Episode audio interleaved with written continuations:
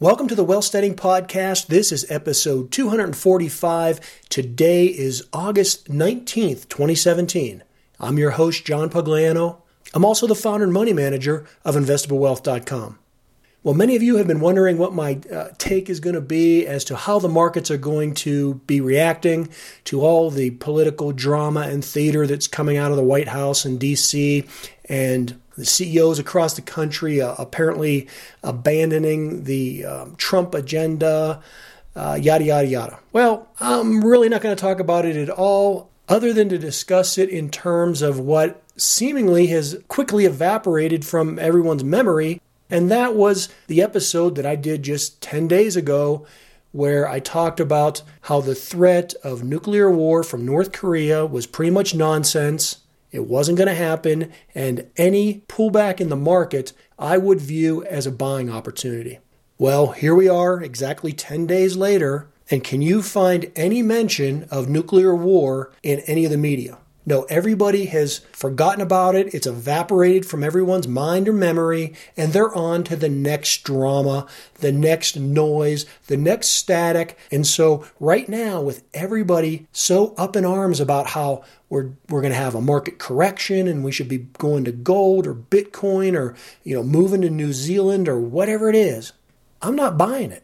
I think that this market is being driven by the same fundamentals that it's been driven on for the last three years, and to some degree, those fundamentals are improving. Not totally, I mean, there's a lot of problems, and we'll briefly discuss them. But the bottom line is, and I know I sound like a broken record, but it's the truth. And that's why it's so boring, and that's why you don't get it in the media, because they know the truth is boring, and so that's why they're always going to pump up the nonsense because that's what appeals to your emotion. That's what gets you to tune in. I'm going to tell you the reality of the situation as it relates to the stock market. It's going to be basically that nothing's going to happen, or if it does, it's a buying opportunity. And you don't want to ever put all your eggs in one basket, whether it be a cryptocurrency or a precious metal or one particular stock or one narrowly focused mutual fund or ETF sector. You want to have broad diversification that goes along with the current trends. That's what Wealthsteading is all about. Last Friday, not yesterday Friday, but the Friday before that, when everybody was all worried about nuclear war, I went out and I bought an ETF that focused on big blue chip US banks. I wasn't worried about a nuclear war. I'm looking at trends that are in place that are favoring large U.S. financial institutions, and that's regardless of whether we have a reality show president in the White House or whether we don't.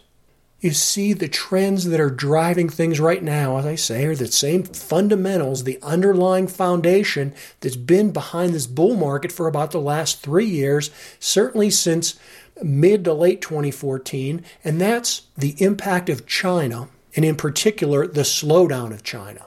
The reason the markets pulled back so abruptly and violently, well, violently, about 10%, you know, twice uh, August, October 2015, and then January, February 2016, the primary reason we saw that is because the three things I'm talking about right now. One is the lack of growth in China.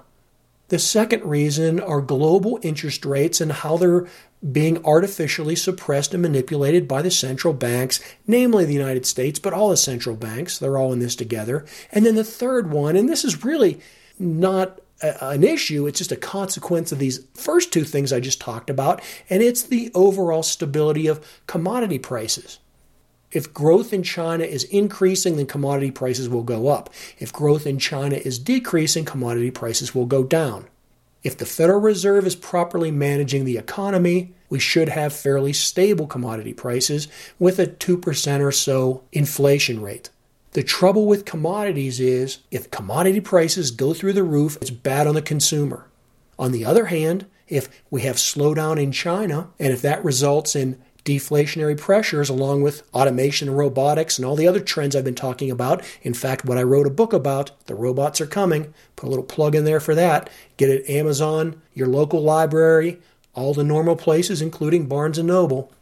In that book, I talk about the effects of automation and robotics on creating deflationary pressures, just like the deflationary pressures which are coming out of China which all these central banks are manipulating the interest rates to counteract that. And you would say, well, deflation's good. It means lowering of prices. Yes, I agree with you. But you have to remember that our economy and all the global economies are based 100% on debt. And debt does not like deflation. Debt can only be rolled over and refinanced when you're in an inflationary cycle where you can always rely on commodities and real estate prices to keep moving up. And so the problem we have with deflationary pressures, specifically from a slowdown in China, is that all the commodity prices collapse. Copper comes down, zinc comes down, the price of real estate in Vancouver uh, oil prices, everything comes down because less of it is being gobbled up and used in this exponentially expanding economy in China.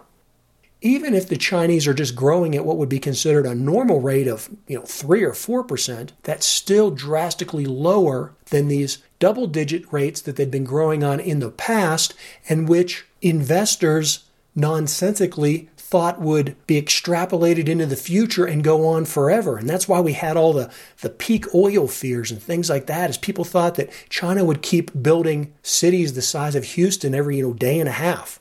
And that all these commodities would be consumed, and that would mean we would need more and more commodities, and the price would go up and up and up. And so that created all types of malinvestments into these commodity markets and into these nations that specifically support commodities like, for example, Saudi Arabia, which depends almost 100% on oil exports. When that inflation fails to materialize, when the demand from China for iron ore and for coal and for petroleum and for copper and all these other things, when the demand comes down and prices come down, and that's good for you and I, we're happy to go to the gas station and pay less for gas.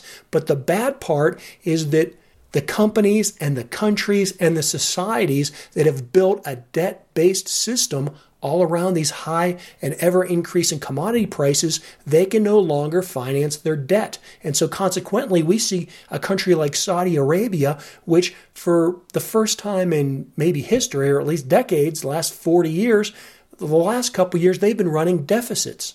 They need to borrow money.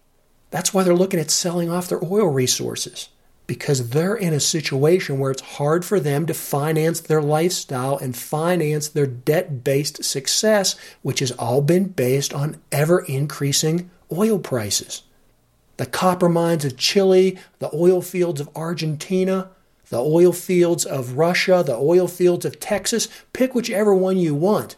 None of those drilling rigs or none of those mines are operated and built and financed with cash. They're all built and financed with debt. And when you structure your debt around oil at $110 a barrel or on copper at $4 a pound, well, that payment structure falls apart when oil consistently is below $50 or when copper prices, you know, hover around two and a half, 275. And so that's the problem. The problem of these countries and companies that may or may not be able to finance their debt. If we have bankruptcies and we have defaults, it will be a major drag on the global economy.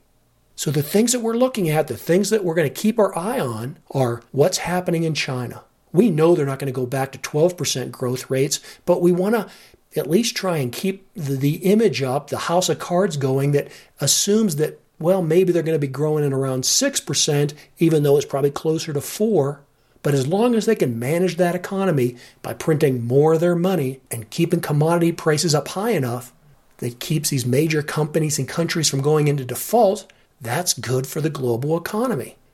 And all that is basically being orchestrated by the central banks, cooperation of the Federal Reserve in the United States, the ECB in Europe, the Bank of England, the People's Bank of China, the Japanese Central Bank, the Swiss National Bank.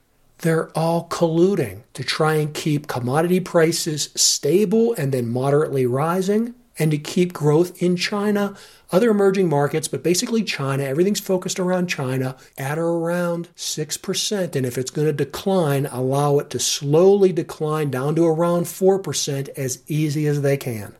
That's what keeps the global economy on an upward trajectory. It doesn't matter who's in the White House. It doesn't matter who's the president of France. It doesn't matter who the Prime Minister of Canada is. It doesn't matter what happens with NAFTA agreements or Trans Pacific treaties or whether or not Puerto Rico goes bankrupt or if Illinois is solvent or not. None of those things matter.